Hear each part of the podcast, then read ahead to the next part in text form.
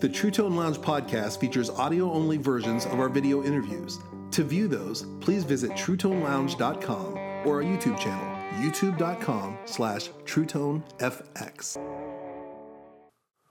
Jeff Sin, welcome to the True Tone Lounge. Thanks for having me here today. It's a pleasure to be here. It's exciting to have you here. You have quite the reputation as a guitar builder and a player. And so what first brought you to Nashville?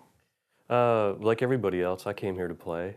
I'm from Buffalo, New York originally, and played locally up there since I was probably 14 or 15 years old, and wanted to live the dream, wanted to play for a living full time and get to create music with more and other people and see where it would take me. So I came here in the mid-90s. And so what got you into building? Building actually goes way back. I started playing very, very young, and I come from a family of machinists and people who are handy with wood, not quite carpenters, but so at a very young age, it wasn't just I love the guitar, but I would say as early as 12, I was like, what makes it tick? And I think I started building my first one at 13. Had torn apart a couple before that. Attempted some fret jobs, and so it kind of went hand in hand. What makes them tick, what makes them sound like they do. That went on, and when I was lucky enough in Buffalo, New York, Joe Zon, who builds basses, he's been around for a long, long time, quite respected builder. He was in Buffalo, New York, and through a guitar purchase I made in his store, my dad kind of pushed me onto him and said, hey, he tears apart guitars and wants to build. And so I was lucky enough in the early and mid-'80s, to kind of serve a bit of an apprenticeship with him and learn the ins and outs. Yeah. What were you doing for him? Well, it started off with the basics. A lot of sanding, of course. Here's 10 bodies, sand them. So what does that look like, sanding bodies? What are you trying to get? What point are you trying to get to? Usually it's a rough cutout of wood, and you're trying to smooth all those rough cutouts if there are any unevenness. Pretty much getting it perfectly flat and ready for paint. And there was a whole lot of that. To his shop, I had been doing finish work with my dad on cars for years in lacquer. So I brought a little bit of that lacquer experience, even that young, to Joe's shop. Joe was dealing with polyesters and a lot of high-tech, durable finishes at the time to make a really reliable instrument. And I brought a little bit of that lacquer instinct in.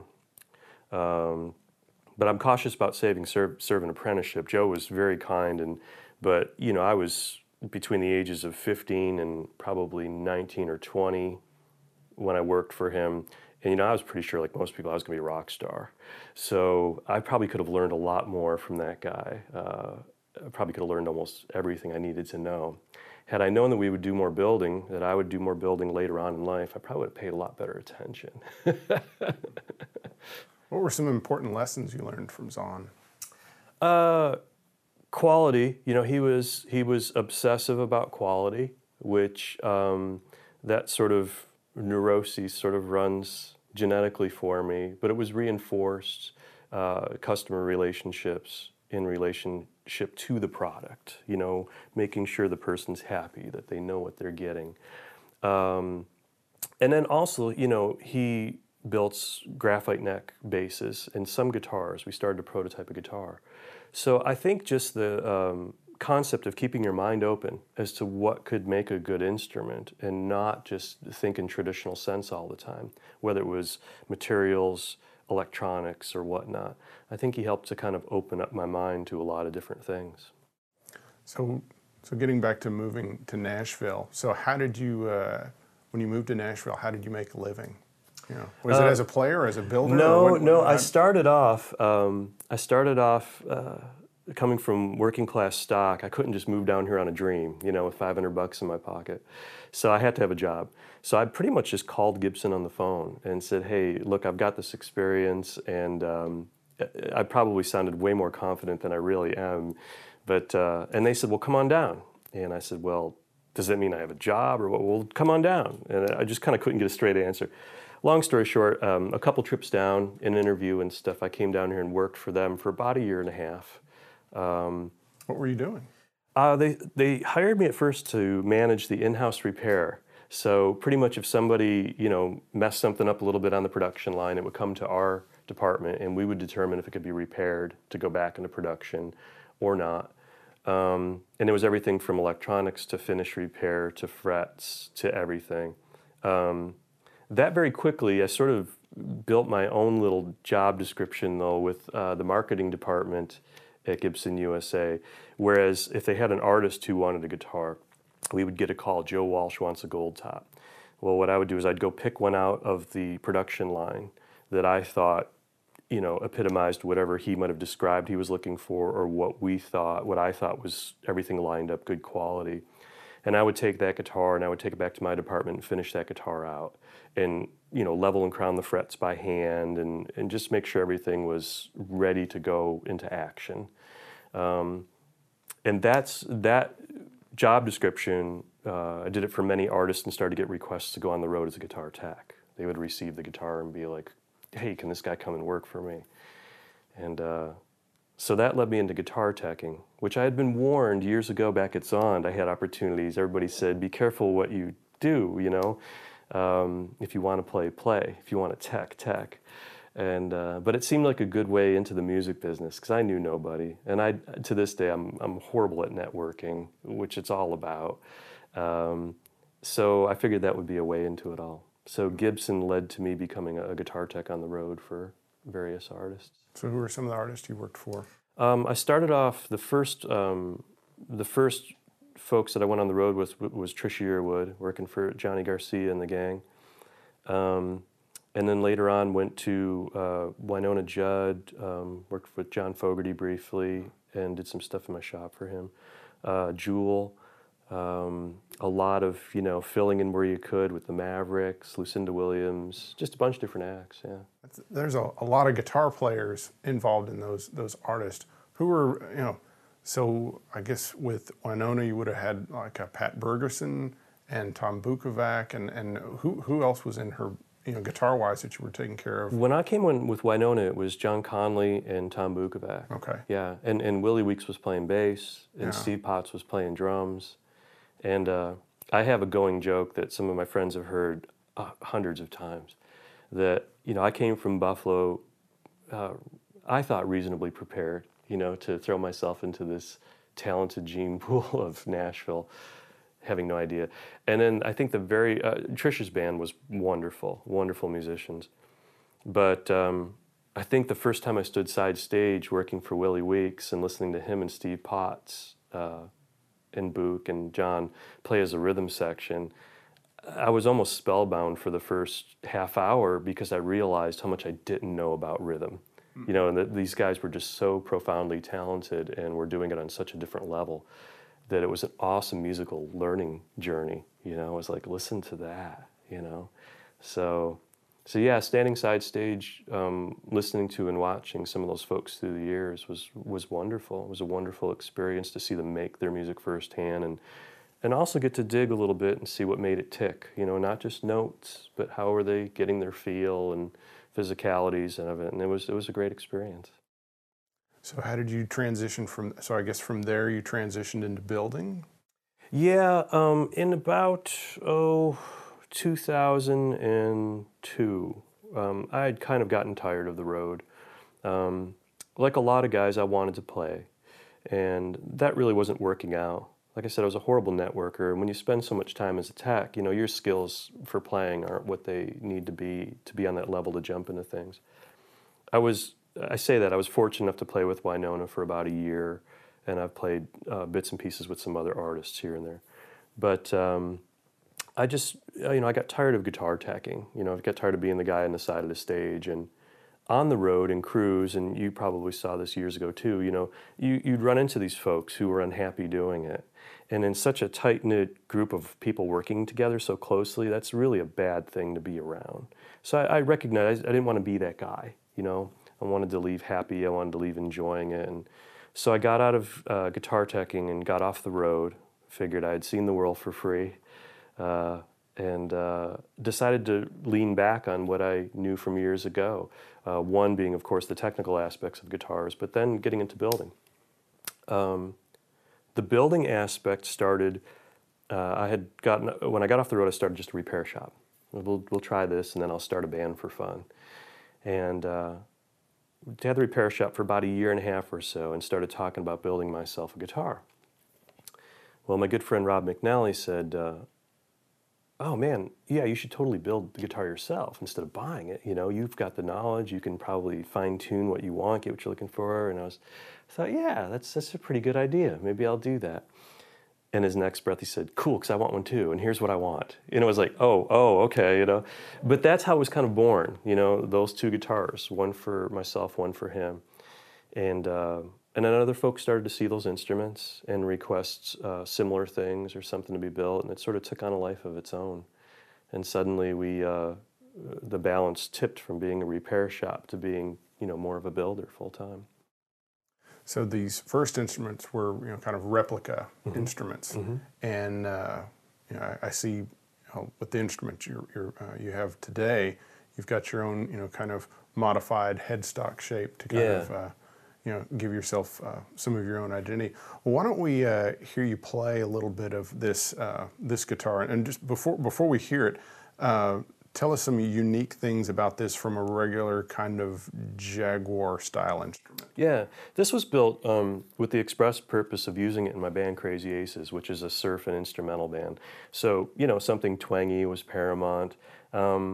But I really wanted to keep the tuning stability and the authoritative twang of a longer scale neck. The Jags have 24s, I believe.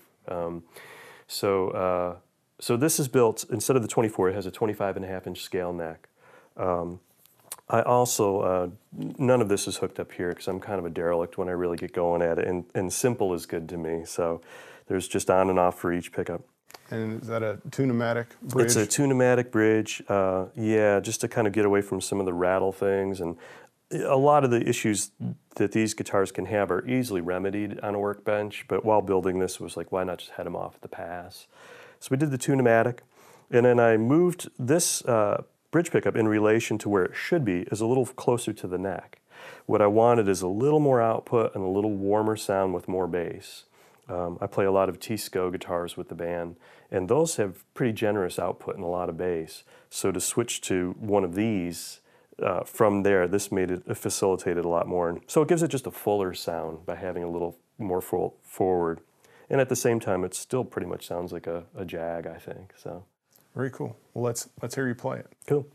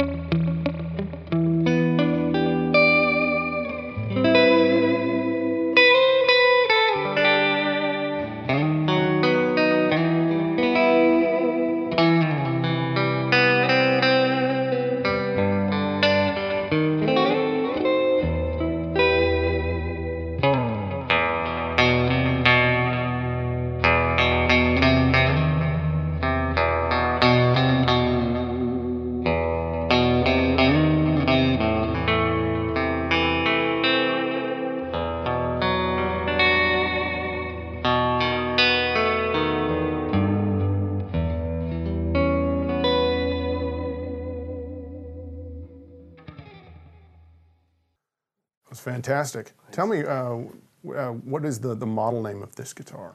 We ended up calling this particular one, I call a Jazz Guar, because it's sort of a mixture between a Jazz Master with a long scale and a Jaguar. Obviously, we can't use those names in respect for the company that's been around forever that we love that built them. We also call this, we don't really build these in production a lot, we've been asked to, but we build a version with this body and, you know, a different layout with pickups and a fixed bridge and everything. We call that the Jazz Bastard. So now you were playing on it, you were playing some more, you know, surf music. So this is kind of some of the style that you play with Crazy Aces. So tell me about how that came about. Yeah, I was off the road for a bit, and in the back of my mind, I knew I wanted to do something and create some music again. I hadn't created music in a while. I'd done a couple little projects here and there with some friends, but and my wife had said too, I think because she's my business partner as well, she kind of recognized you're going to need to go and play or make some music. You know, you can't just be in the workshop. You're going to go nuts. So I did a little bit of searching. You know, okay, suddenly instead of being involved in the music business, I had this wide open choice. I could play whatever music I wanted. So I'm not much of like a fusion type player or anything. I'm a pretty simple player when it comes down to it. But I went back to like what inspired me with guitar sounds originally, and you know, earliest was probably Scotty Moore with Elvis. But I have these distinct memories as a young man of being taught to shoot pool, with listening to like Duane Eddy and the Ventures with my dad and my uncle, and that music was just so cool to me because it was so melody centric. And with the melody-centric, it wasn't always about showing off or taking off. It was about the tones and the sounds. So that just sort of, a light bulb went off in my head. And I'm like, man, it would be really cool to not only play that stuff, especially as a long-time Hank Marvin Shadows fan and stuff, but to also try to create in that vein. So that's what led to Crazy Aces. It was just a fun artistic outlet, you know, go out, have some fun, and then try to reconnect again with playing music and playing guitar for fun and nothing else. And yeah. So where have you played some shows? There's a really great scene or circuit, you know, in the surf instro genre. There's some really wonderful festivals and summits they have. We've done this really big one. It's actually the biggest instrumental summit in the world. Strangely enough, it's in North Carolina. We've played that a couple times. In 2016, we're honored to have been asked to go out and play. There's a surf guitar festival in Los Angeles, and it culminates in a show on the Huntington Beach Pier, which is kind of where it all started. Wow. You know, so it's kind of ground zero and stuff. So we do a lot of regional traveling, Alabama, Atlanta. There's a lot of folks in Atlanta who love us, so we'll go there as much as we can. And then we do play around Nashville. It's a smaller scene in Nashville, though, for sure. And I'm convinced that the Nashville guys, too, are waiting for this, you know, this big flurry of, you know, here's what I can do, you know, and that kind of never happens just because of my playing, and it's so much about the song, you know. Yeah. Well, tell us a little bit also about the rig that you're playing through. So I see you've got a Princeton Reverb that looks like it's been had some modifications done to it. Yeah, that Princeton Reverb is, golly, it's we get as much inquiry about that as we do about the guitars we build and about the band. Really, this is just from the demo videos. This is from the demo videos. Yeah. Whether it's the band, you know, just videos we put up of the band, or the instruments, you know, in the shop that we build, people stopping by. It's just a 73. We needed an amp to test things on. We wanted one amp to test everything on, so we'd have a basis, you know, of, okay, we know how that amp sounds, and you know, it's a great size and a great wattage, and so it was originally a 73 that was in a little bit of rough shape. And we just threw it in a new cabinet. And then my friend Jeff Heim and Todd Sharp with Nashville Amp, I just kind of gave it to them and said, make it sound good. Mm-hmm. And they did a couple little tweaks here and there, nothing too heavy duty. And we threw a 12-inch speaker in it. And the rest is kind of its own history. It's its own living thing. What kind of 12 is in it? Right now there's a Guyatone BV30H in there. And yeah. So that's kind of their version of a G1230H? Exactly. Okay. Exactly. It's their version. It's supposed to be, I think, a little broken in. And that amp has had about 4 or 5 speakers through the years previous, but that one is stuck. And for some reason, it just works great in that amp. So I don't question when that happens. Okay. Well, what about your pedal board here?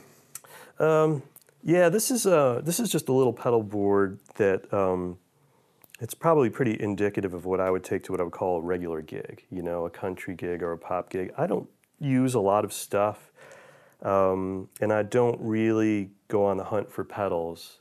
There's a lot of wonderful pedals being made these days by folks like yourself and a lot of the smaller guys in their garage, and truly great stuff. But I don't do a lot of time searching for that. You know, I just kind of use what I like, have what I like, and a lot of times it's cheaper or older stuff. So this would not be like a Crazy Aces pedal board, but like I said, more of a pop pedal board. Just, you know, a delay and an old 80s Moss Torsion. And tell us about the Moss Torsion. That's from the old 10 series of the Ibanez pedal. So what's the lure of that pedal? Well, this would be another one. I'm going to tip my hat to Rob McNally. About 10 years ago, he had an eBay purchase coming in when he was out of town, and he asked me to receive it for him, and he said it was going to be a pedal. And he said, when it comes, just check it out, make sure it works. So I opened up the box when it arrived, and it was one of those. And I remember when they came out. Never used one back then, but so I plugged it in, and just immediately there was something that happened with me and the pedal that I liked. It's pretty touch sensitive. It's really works great with volume, turning your volume down, and it's pretty ampy sounding. So those kind of stuck with me, and I started to find out too that there was this, in Nashville, there was this little group of people, you know, Bob Britt and Rob and a bunch of folks who gravitated towards this, unbeknownst to me at the time, you know, until we come up in conversation. So it's been a mainstay. There's times too, like I'm sure most guitar players with overdrive pedals, there's a love-hate thing, you know. You wake up on a Tuesday and you love it. You wake up on a Wednesday and you want something else. That happens once in a while with it. Mm-hmm. But overall, it just keeps coming back. Everything I try, it just keeps coming back, and that's on there, and it's sort of become a thing with what I do and how I'm able to control it. Yeah, and then you've got a, you know, Boss tuner and a TC Electronics Nova repeater, mm-hmm. And then you've got the Zoom. Is that giving you? It looks like you've got a tremolo setting on there. You can use it for kind of any auxiliary effects that you need. Yeah, that's exactly what I've been using that for. Is whether it's a filter type thing, a tremolo type thing, alternate delays. There are some overdrives in it. There's a lot in that little pedal, and it's kind of just a good catch-all. You can also play direct out with it. It's got some amp sims in it, which I've done on occasion. So it's just sort of a handy Swiss Army knife, you know, to have on there, and it could almost do what any of the other pedals do if one of them broke down. So that's another pretty handy thing. Well, getting back to your building, so you. You know, when you got into, you know, building replicas, there weren't that many, you know, guys out there, you know, building them. Now there are quite a few. Yeah. So what differentiates what you build compared to what some of the other companies do? What do you think?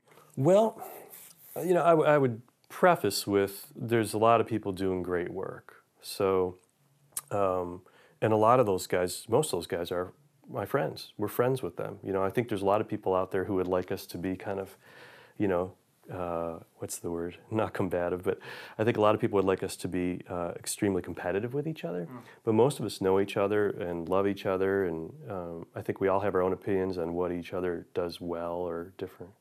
Then let me back up and say, what do you think you do well? One thing we definitely bring to it is there's an age thing can come into it, just as far as how long you've been around and how many you've held of the real thing. You know, going back to working in a shop to when I was 14, 15, you know, I remember being 15, 16 years old and having a regular customer of ours walk in with a seafoam green Strat that he found underneath, not underneath the bed, it was in a basement. He was replacing a furnace for somebody. And it was kind of commonplace. This stuff would come in all the time. Our friend Ed, this inner city guy, walked in with a 57 Strat that his wife threw out the window and cracked the headstock off of, you know. So my experience with actually holding those things and dissecting them goes back a ways. That's one thing. I think also the fact that it's a two-person operation. It's me and my wife. When it comes down to the guitar being set up, the way it plays and everything, it's me. It's only me. There's not a team. There's not a bunch of people. And a lot of times I do what I call sort of Zen guitar work, which is not Zen, but Zen. I don't get out a lot of gauges and measures and things like that. I like to take a guitar to where I think it goes and sounds the best and plays the best. That can drive some people crazy.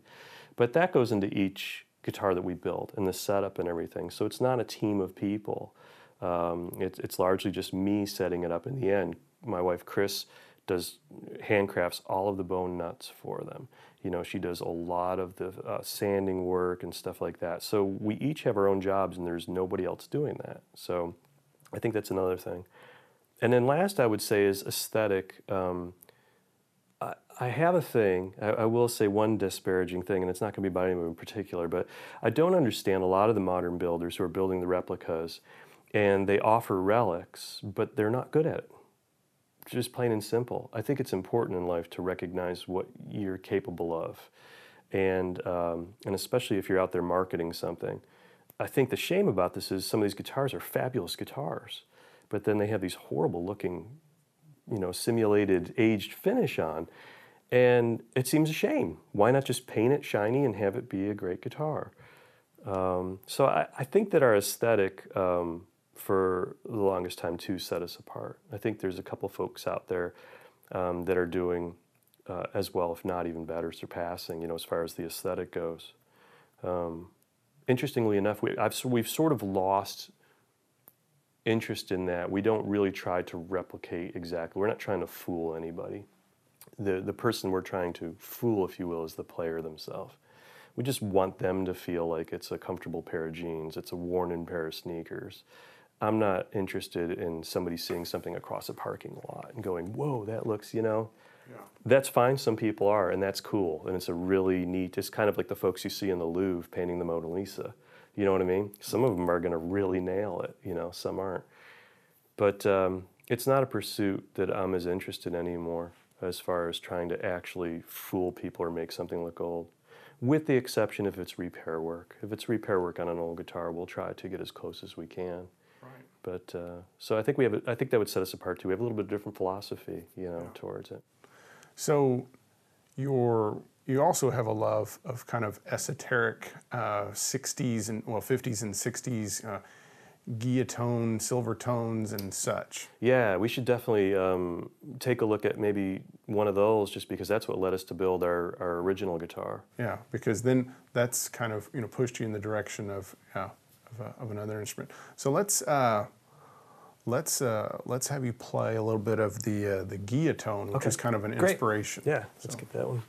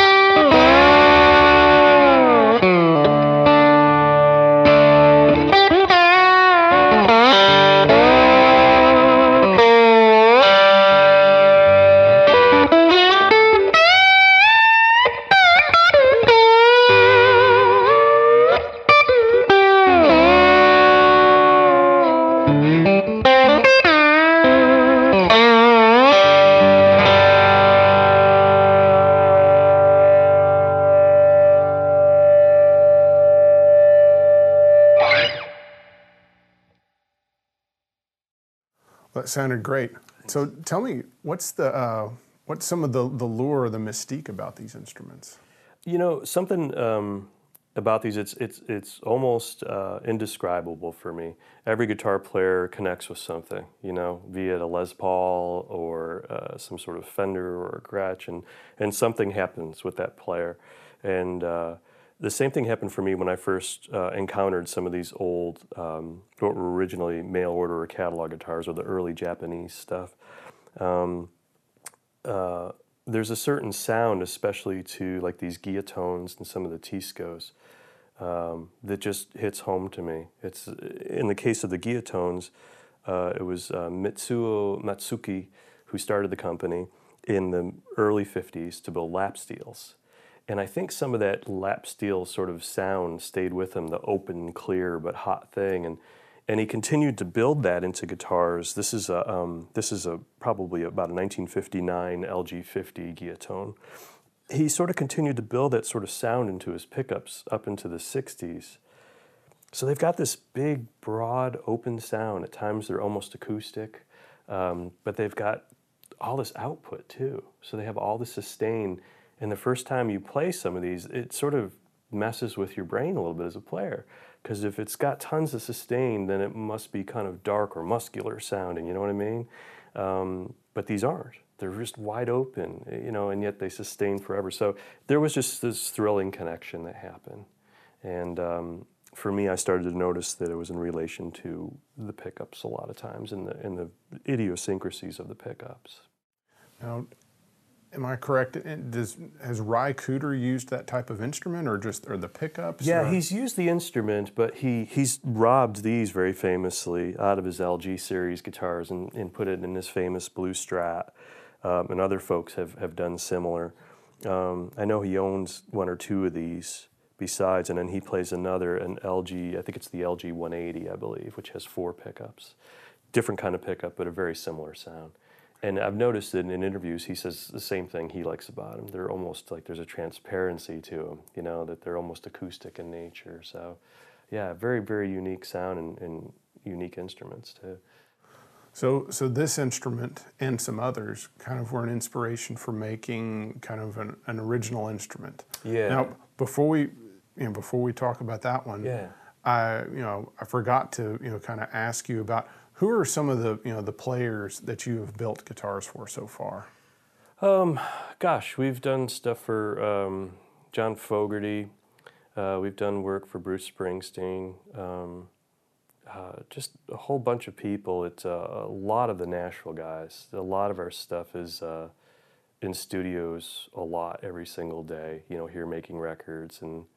I don't know, I think going along with a little bit of a lack of ego, that, name thing for me always feels funny, but suffice it to say, just a lot of folks, we've been fortunate to work for a lot of folks that were, growing up that were heroes musically or just people we really, really enjoyed, so yeah. It's been very cool. So let's take a listen to the Model 1 now. Okay, great.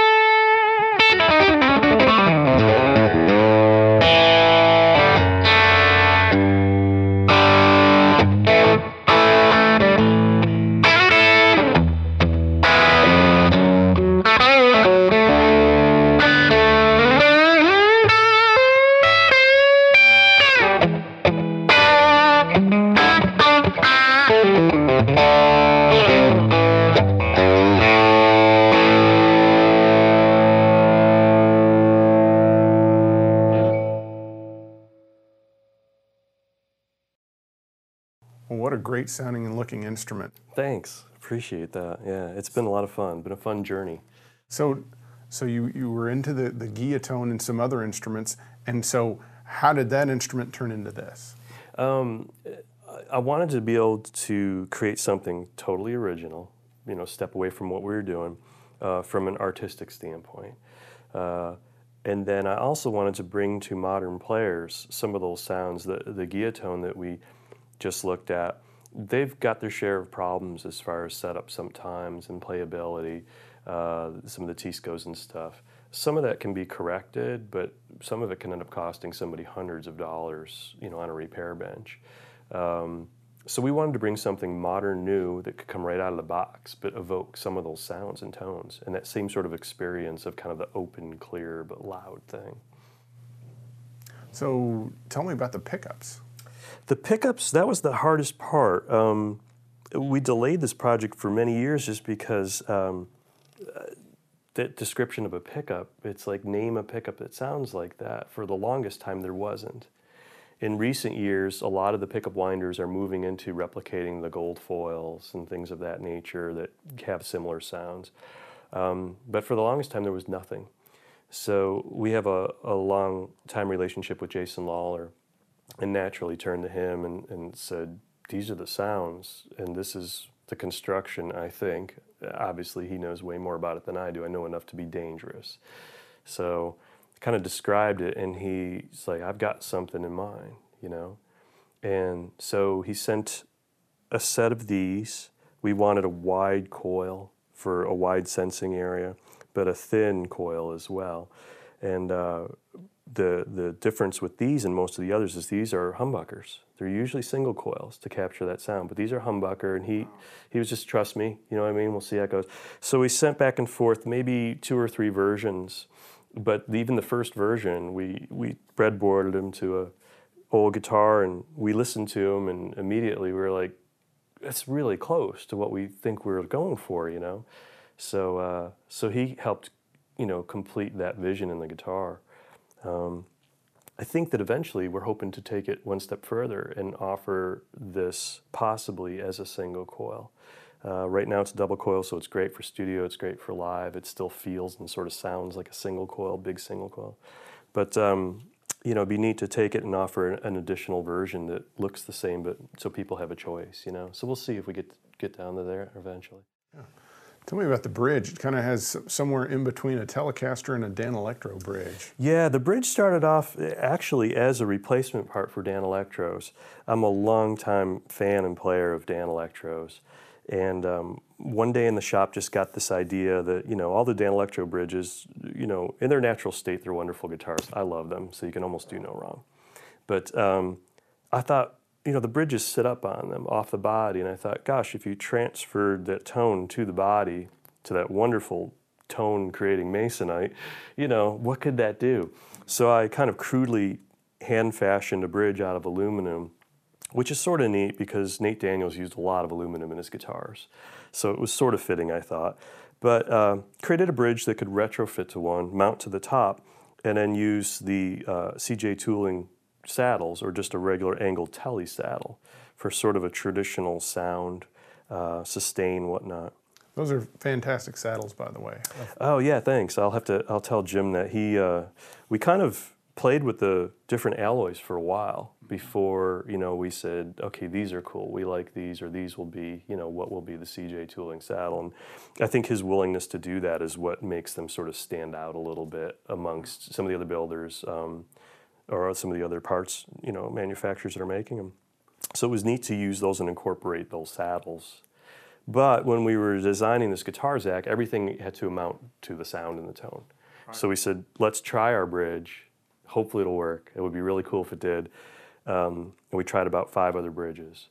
And we ended up liking the tone of this one in relation to what we were looking for the guitar.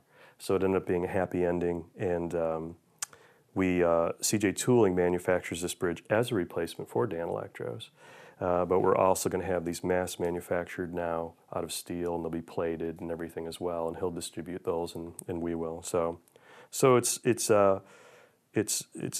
it goes well with the guitar, but it's also like could be a great replacement part if somebody needs for any reason, you know. So it kind of ended up being best of all worlds. Now, I love the aesthetic of the instrument. How did you know the? And I love the copper color and the binding.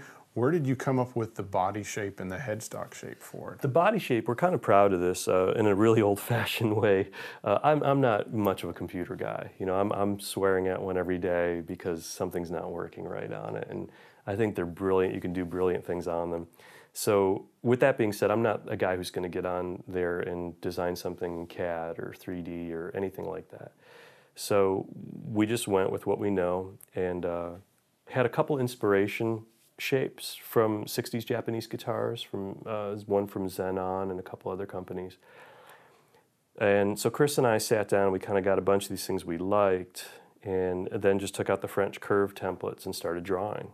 And over a period of a couple weeks, you know, this is cool, but that's not. This is cool, but that's not, you know, and I'd like this, and she'd say, what about this? Oh yeah, it's a good idea, so we'd do that. And after a couple weeks, it evolved into this thing that we just stood back and said, you know, okay, we really like that, you know. One-dimensional, of course, but we really like that, and it really evokes some of those instruments, you know, and it brings in a little bit of a harmony, you know, Stratotone thing. So once we had the shape, yeah, we got pretty excited about it, and it, you know, it moved along a lot quickly from there. And headstock was like, the headstock originally was something that we just did quick for a prototype.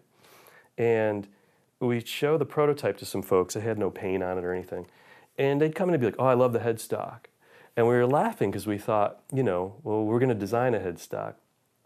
But then, as you know, with all of the guitar players are headstock centric, you know, yes. They love it or hate it, you know. We have our aesthetic hang-ups, you know. And so we thought maybe it would be cool. It's almost a non-design thing, you know. It's almost, it just takes that out of the equation. I know that some people have expressed dissatisfaction with that, but a whole lot of other people just said, oh, I love it. And it does tie in well with the lines of the guitar, and it keeps sort of this sleek thing going. Sort of a friend of ours described it as like, it looks like something they would have made back in the 60s thinking it was space age, thinking that'll be the future, you know? Mm-hmm.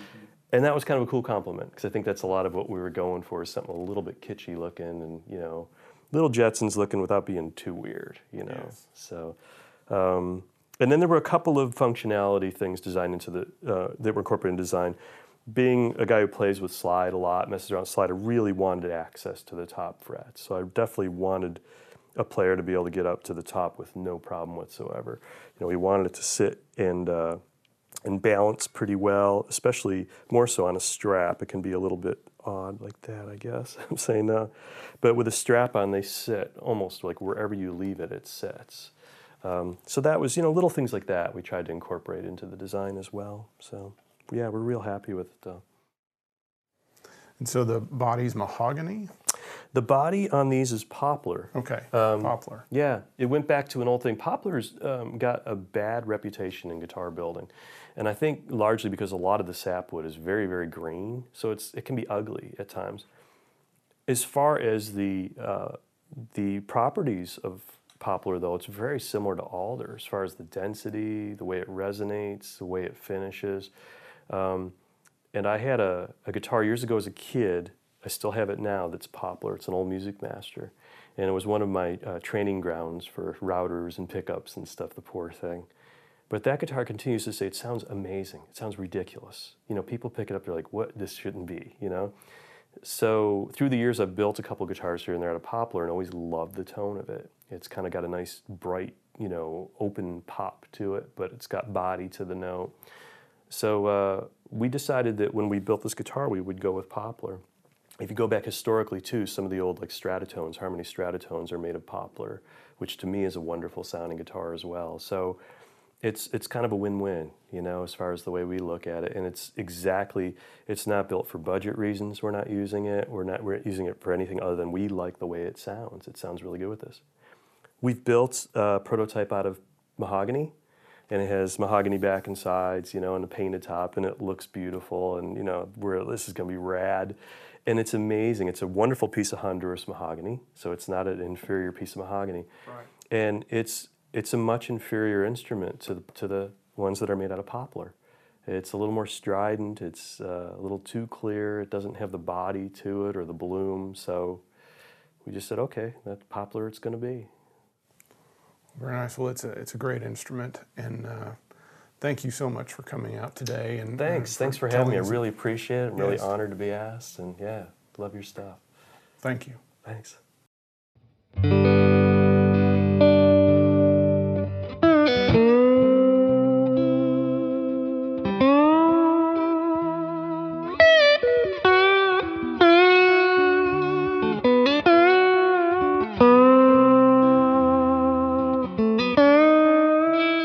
This has been an audio presentation by TrueTone, TrueTone.com.